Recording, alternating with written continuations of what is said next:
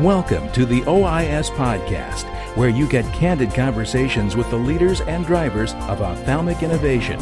And now, here's our host, Tom Salemi. Hey everyone, this is Tom Salemi. Welcome back to the OIS Podcast.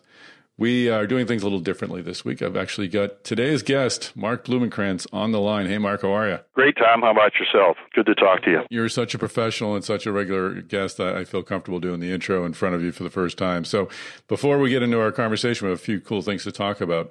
I did want to uh, remind our listeners that uh, OIS at SECO is happening on February 21st in New Orleans.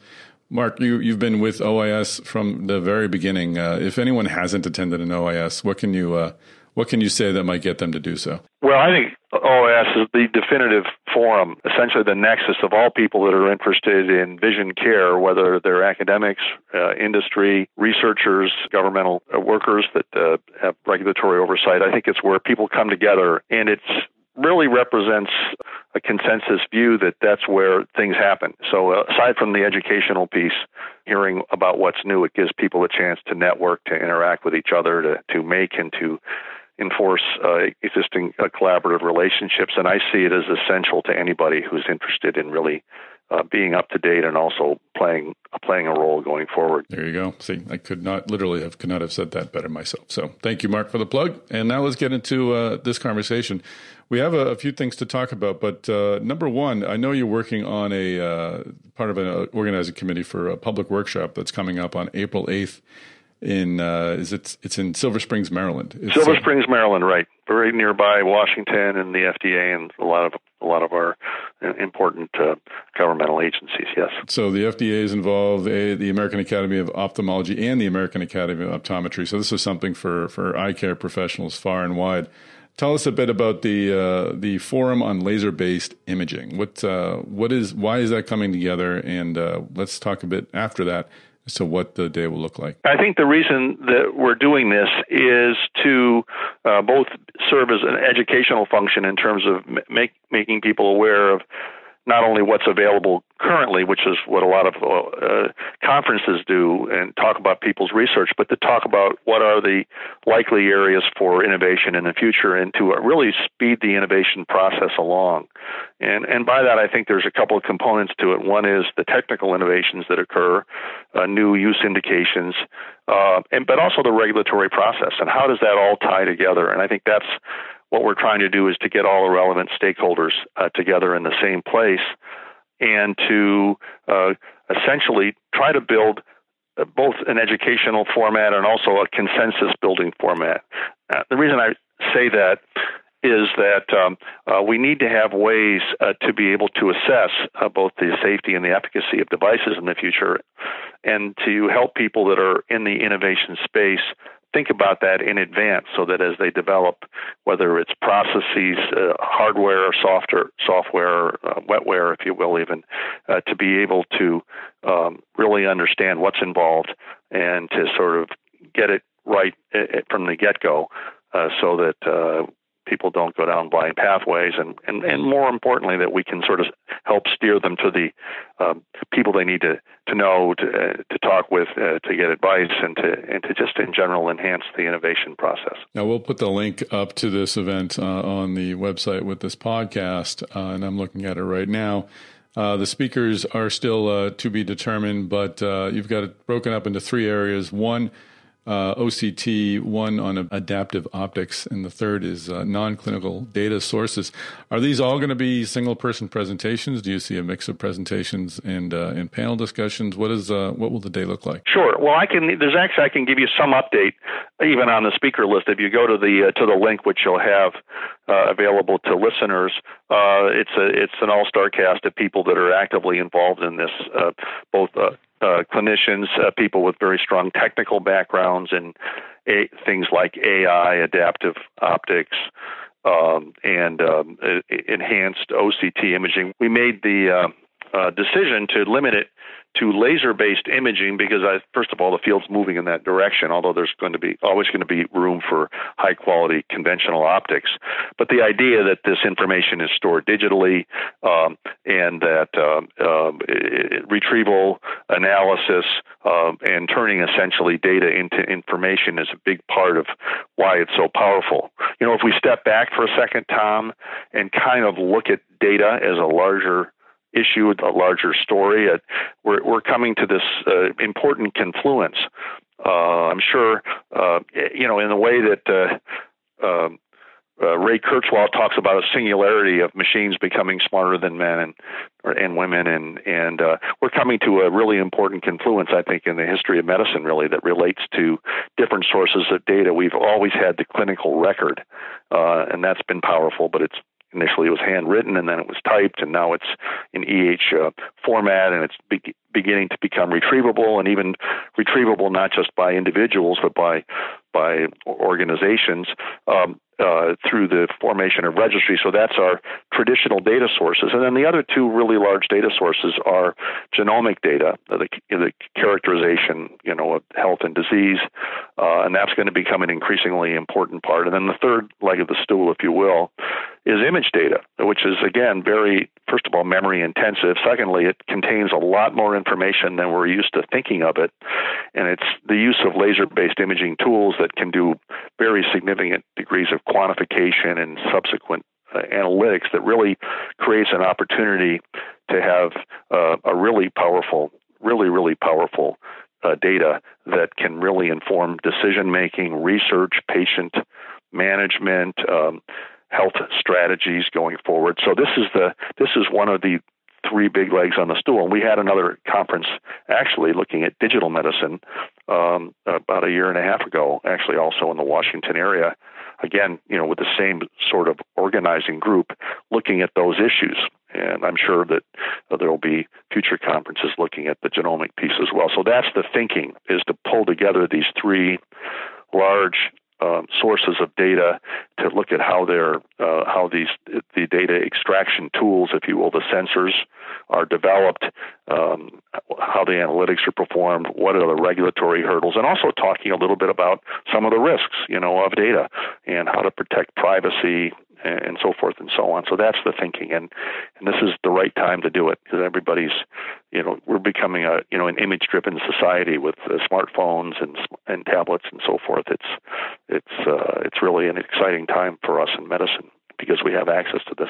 And we're of course seeing with IDX getting their FDA approval last year for their AI AI uh, system that's able to to read it, their images. I mean, ophthalmology really is at the forefront of a lot of this. It seems. You know, we are, and that's one of the that's kind of one of the nice things about OIS um, that goes even beyond ophthalmology is that you know that ophthalmology and, and if you will, visual science is a learning laboratory for all of medicine. If you if you go back and look at uh, the history really of modern technology development for medical devices and, and drugs for that matter, and even genomics and genetics, ophthalmology seems to have always been first. And you know, we, we can we could be smug about it and say it's we're smarter or we're it, people are more creative, but I think it has to do with the the eye really as a model system. Um, first of all, you're able to look into the eye, and that that relates very specifically to the imaging we're talking about today. And also, it's an understandable system. We don't have some of the, if you will, confounding variables of the systemic circulation and other issues and access. And so things get tend to get worked out in the eye first. And as you say,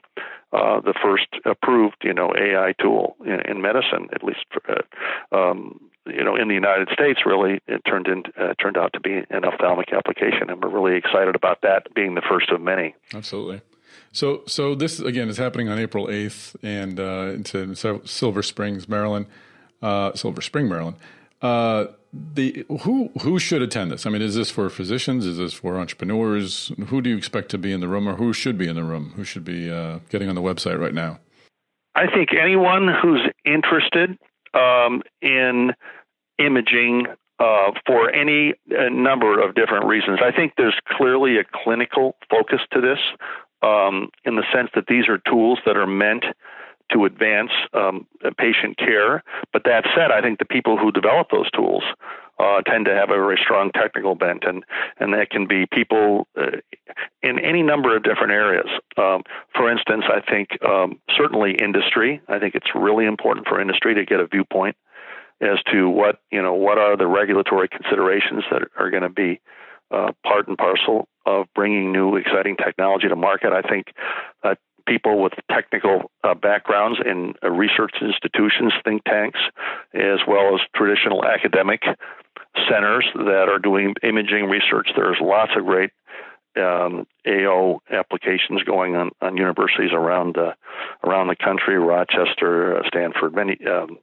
uh, Boston, um, you name it. Um, so people who work in those labs, people who are even developing research tools uh, that need to be approved uh, to be able to facilitate approvals in other areas. For instance, imaging is as you know, as people are looking at the use of uh, retinal image data to look at uh, as an endpoint for um, other diseases such as Alzheimer's disease, uh, plaque uh, formation, um, visualized in the retina, and and for other types of cardiovascular cardiovascular indications as well, predictive. So I think all of those people, and then clinicians who um, want to know more about what they should be thinking about, and and I think entrepreneurs uh, for sure. So really, all of the all of the above. Um, and I would uh, venture anybody else who just feels that they have a technical bent that are thinking about getting into this area. The deadline is uh, for registering is March 27th. Uh, it says that uh, early registration is recommended because facilities are limited. So just uh, something to keep in mind. And I guess there's also a webcast option as well. Uh, just finally, you mentioned um, you had some of the speakers, uh, and that's going to be a real murderer's row yeah, sure. Yeah, there are lots of lots of the lots of the very uh, very uh, leading speakers. So I mean, certainly, what we've done is we've broken it down a little bit. Obviously, OCT was initially developed as a good example, or for that matter, imaging, fundus imaging, really uh, probably was most heavily utilized by retinal specialists with fluorescein angiography and and uh, and so forth, and color fundus photos for diabetic retinopathy grading. But now we have really important indications in glaucoma management in terms of looking at uh, uh, optic nerve head morphology, looking at nerve fiber layer and ganglion cell thickness measurements and so forth, and even looking at uh, the anterior segment. I mean, I don't have to tell you, Tom, that that uh, whether it's uh, looking into the anterior chamber angle or using OCT guidance uh, to help um, uh, do a treatment plan for femtosecond laser assisted cataract surgery, uh, imaging has become critical. Image guidance, you know, in the operating room, intraoperative OCT, and and then a lot of the tools, you know, we talk a little bit about software as a medical device, and that's something that we discussed at the, the last forum we did um, in Gaithersburg, um, looking at those actually as medical devices. So I think that uh, uh, we'll have something for everybody uh, anterior segment surgeons, uh, glaucoma specialists, retinal specialists, and everybody, neuro ophthalmologists. Uh, so I think it really covers the gamut. And some of those people include uh, people like Rick Spaide and Vas Sadda, Joel, Joel Schuman, Michael Chiang. We'll have Austin Roorda, one of the world's authorities in adaptive optics, also Alf Dubra in that same area people who are working on models to uh, to predict. Maybe if I could digress for a second, or it's very much related. I think one of the things that the FDA is doing, and I want to emphasize the important role that they play in all this, in terms of fostering and encouraging innovation, is the idea that we need to have new and streamlined ways to facilitate the approval of devices that are safe and effective. You know, it's it can be a lengthy process, although great strides have been made, and so there are a number of initiatives uh, by the uh, by the FDA and the government, including things like the medical device development tools. Um, that are specific uh, use indicated uh, metrics uh, to be able to uh, be used by people making submissions and then subsequent developers and organizations. And so, getting if you will, consensus around what are the best metrics, what are the best tools uh, that need to be that can be used to speed up the process, and making sure that they're well validated. Those are going to be topics that we're um, uh, discussing at this forum. So it's new, cutting edge stuff, and those tools can be something as simple as a new measurement, looking at a particular cell layer in the retina or the optic nerve, It could be biomarkers. Can be you know in vivo imaging is getting really interesting. You know, as opposed to ex vivo. And by in vivo in vivo imaging, I'm, I'm I just don't mean OCT morphology, but I mean ways of looking at functional um, changes in in um, uh, anatomic tissues, you know, oxidative state and and so forth, and other functional imaging, and then finally predictive models. It may be that we may be able to speed the development of clinical trials uh, through through trial recruitment and also better endpoints, especially if we can develop uh, ways to predict uh, recruitment of patients and also what the control group is likely to look at like so that we can come up with more accurate estimates of sample size. So and these are all things that are that are sort of built into the development pathway and I think they're the kind of things that you might not hear necessarily at some of the specialty conferences but that you would hear at a conference like this where we have you know, sort of all relevant parties to the development process coming together in one room uh, and talking about this stuff. And I, I might finally mention that uh, there are some plenary lectures by some of the leading luminaries, but we also have allocated a very large amount of time. In fact, I think it's an equal amount of time for panel discussions where we put other experts on the podium and we have free ranging, you know, some targeted questions, but a lot of free ranging discussion about some of the issues. And the issues can be technical, they can be clinical, they can be ethical, they can be, you know, privacy related. These are all things, you know, as we get this power you know, the power of AO, the power of AI, and by AI, uh, I don't mean artificial intelligence. That's a kind of a, one way to look at it. It's augmented intelligence. Uh, looking at uh, some of the things that uh, IDX has pioneered, you know, with their levels of autonomy. These are all really important, um, somewhat nuanced topics that I think everybody would would benefit from learning more about, and that that's what this conference is designed to do.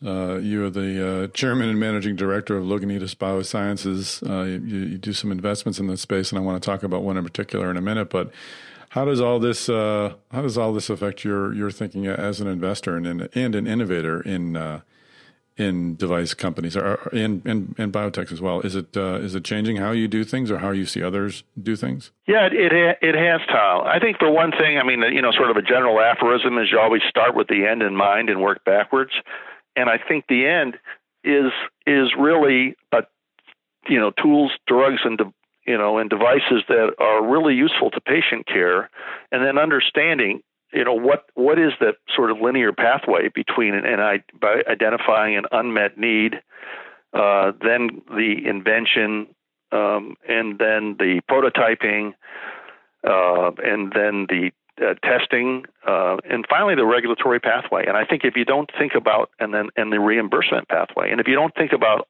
all of those individual pieces at the beginning, uh, you can go down blind alleys. You can get lost. You can spend millions or tens of millions of dollars more than are necessary, and still at the end of the day not have an approved device that can be used on patients. So I think my the way I'm influenced by it is really understanding that it's a huge jigsaw puzzle, um, a puzzle in the sense that the pieces all have to fit together, but it's also a pathway. And I think there is a there is a rhyme and a reason to it. And I think by understanding each and every one of those components and recognizing that you have to pay attention to each one, that you can't just spend time on the science or you can't just spend time on the reimbursement model, but you have to understand use case and and regulatory, as well as the IP and the financing and so forth. It just makes you a better innovator, and it makes you, I think, it makes you a better investor. Excellent. Let's talk specifically about one of your investments. Uh, it was announced back in August, so it's a little uh, perhaps not as fresh as uh, as uh, as I'd want it to be, but it's an interesting deal. It's an investment in a company called Kedalion Therapeutics. Am I saying that right? Is Kedalion? Yes, correct. Uh huh. Tell us uh, what is Kedalion trying to do, and what what is uh, what is AcuStream all about? Kedalion's really all about topical drug delivery to the front of the eye. You know, we've spent I've spent most much of my career thinking about how to get drugs to the back of the eye because I'm a retinal specialist initially by training and practice, and it's a that continues to be an, an ongoing challenge. You know, that has to do with lots of things. You know, but but you know, one could argue it's classically you know um, where do you administer the drug and uh, and uh, what are what are the pharmacokinetics? How long does it hang around? And and, and so forth. The pharmacodynamics, where does it react, and does it get through the right areas? You know, the front of the eye is an interesting. Uh, it's a very very large market as well. It's an important need. There are lots of untreatable diseases. Um, um, or poorly treated diseases because of delivery issues. You know, I guess I guess the underlying rationale is if you think about uh, eye drops, uh, it's really I don't know what century to put it, but I would guess that it's no later than 18th century technology. Uh, bottles are plastic instead of glass, but dropper bottles have been around, you know, uh, since the time of alchemists. And these potions have just been uh, dropped by gravity uh, onto the eye and probably more often than not they don't make it um, and all sorts of things happen for starters the the uh, cul-de-sac of the eye only holds a very small quantity of fluid and anything else that you put in, excess of that uh, potential space uh, just dribbles off onto the cheek. So, we, you know, a typical drop is 30 or 40 microliters of fluid. That's just the, that's just driven by the surface, the interfacial tension between the um, uh, the air and the and the fluid. And there's some you know there's some Newtonian uh, uh, physics involved as well. But in general, the the dose of drug that we apply to the eye, we now know from many investigators over the years, is probably five times greater than what the eye can accommodate. So your 80% is just lost. You know, it's down the drain. Uh, so that's one thing. And then secondly, uh, the precision with which you can uh, uh measure that is is not very high. We, you know, it's plus or minus 20% or 30%, and then the accuracy, you know, of getting drops onto the surface of the eye is also problematic. I mean, people tilt their head back and they pull their lid down and then they hold the bottle over the top of their head and they hope that it's kind of like a bombing run, you know, uh, without precision uh, laser guided missiles, you know, to guide you where it needs to go. And so all of those things can be solved by technology. You can uh, quantify the, the, the amount of drug you're applying. You can um, um, deliver it uh, to a, very precise location within a millimeter or two if you needed to. Uh, and then you can cut the dose way down by using essentially uh, electromechanical uh, technology that's very low cost and, and very portable and lightweight um, that, that could literally rival the um, uh, the cost of just making conventional dropper bottles or thereabouts.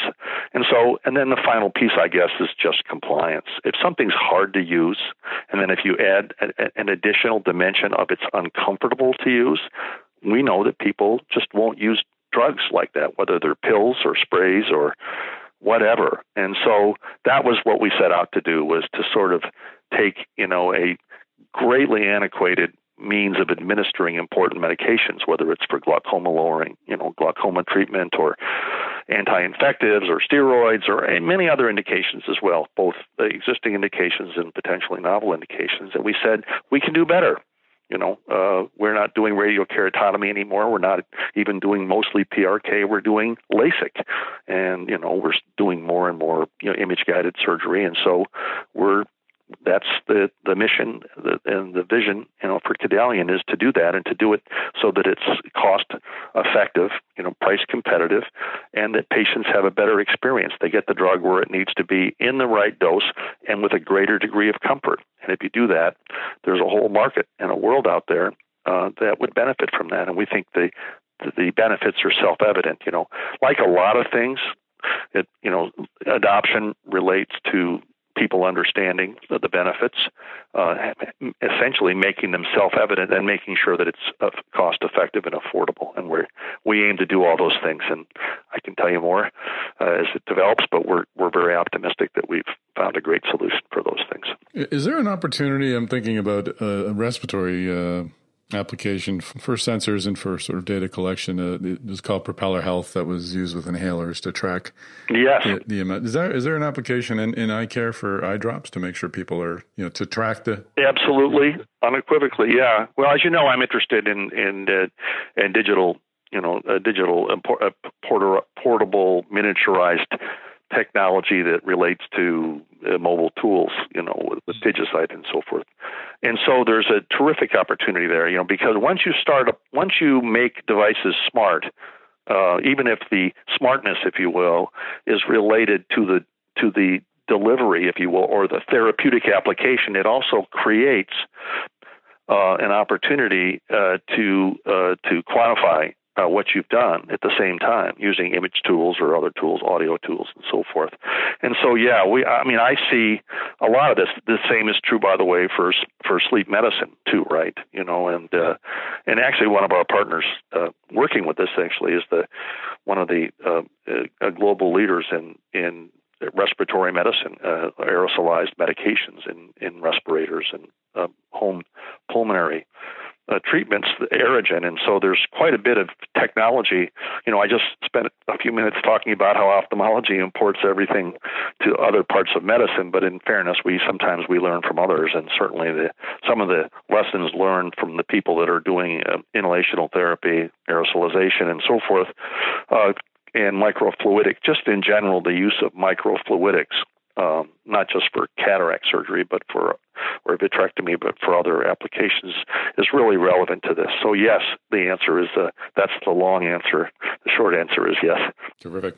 And just finally, give us an update, if you would, on uh, on Verana. This was a company that had started off at DigiSight and, and, and was working with uh, AAO on uh, bringing in it, it's it's iris data and now you've got a, a really i think powerful data company led by a, a, new ceo who we had here on the podcast a, a, bit ago and i think he also had presented at, uh, at jp morgan i believe so he's certainly getting some attention um, how's that uh, effort going from your perspective uh, we think it's going very, very well. I think that the really powerful thing, um, essentially, is is the power is the power of data. We talked a little bit about that, different data streams. I think uh, the Iris Registry is the is the single largest uh, single specialty registry in the world. I think it is will it will come to be viewed as the pioneer uh, in this area. Um, we'll probably the only other large one um, uh, that has worked in this area, and that in the um, degree of penetration, if you will, and so forth is less is, is Flatiron, and they're doing a great job and brought a lot of awareness. But I think I think David Parke and the AAO have just been absolutely astounding in the degree of foresight and also the execution of building a registry like that.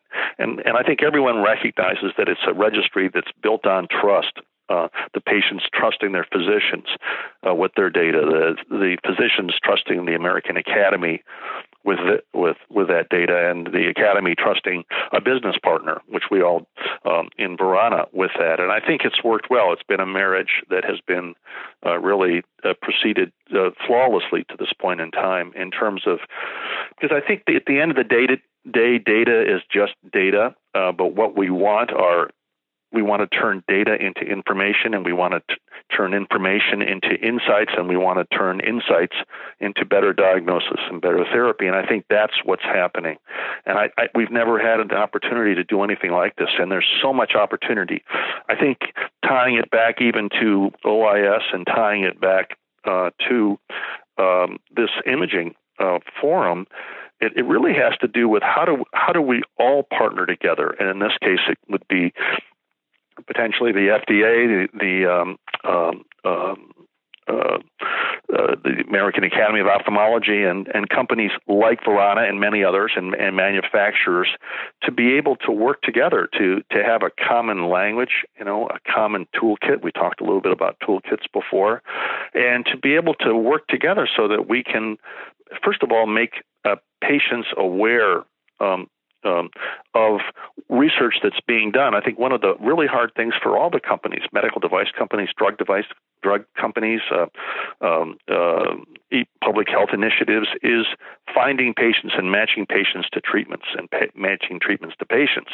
Uh, and I think this kind of these large data sets where there's a lot of um, uh, interchange and yet all the important uh, and critical protections of privacy and data security, which is a related but separate issue from privacy, if you will, um, are coming together well. And I think people who know a lot about this are investing the resources, human resources, and the financial resources to make sure. Because I think the thing is, is that it's only going to work if there's con- if there's continuing trust. And I think so. Large investments are being made in that trust, and then showing actionable benefits.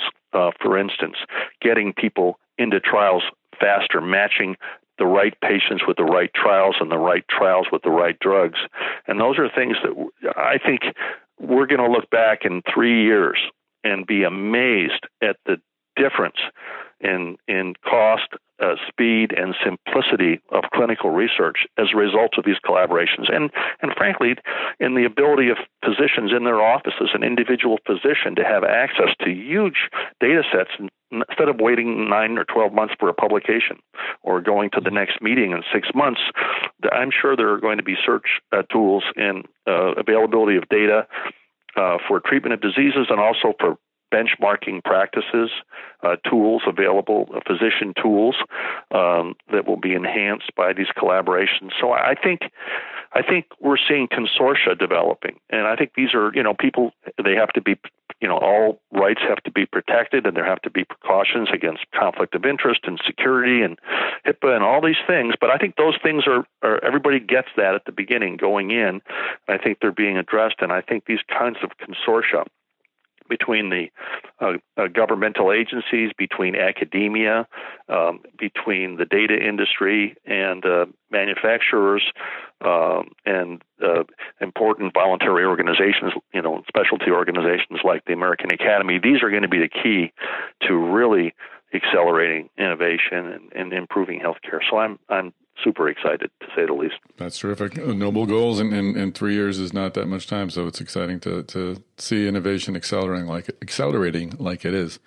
Mark, thanks for uh, joining us on the podcast. Thank you, Tom. It's always a pleasure, and uh, and I'll look forward to seeing you and, uh, and many of you, hopefully, uh, at, at uh, the ongoing OIS conferences and the Imaging Forum and all the other important medical meetings that are driving our profession forward.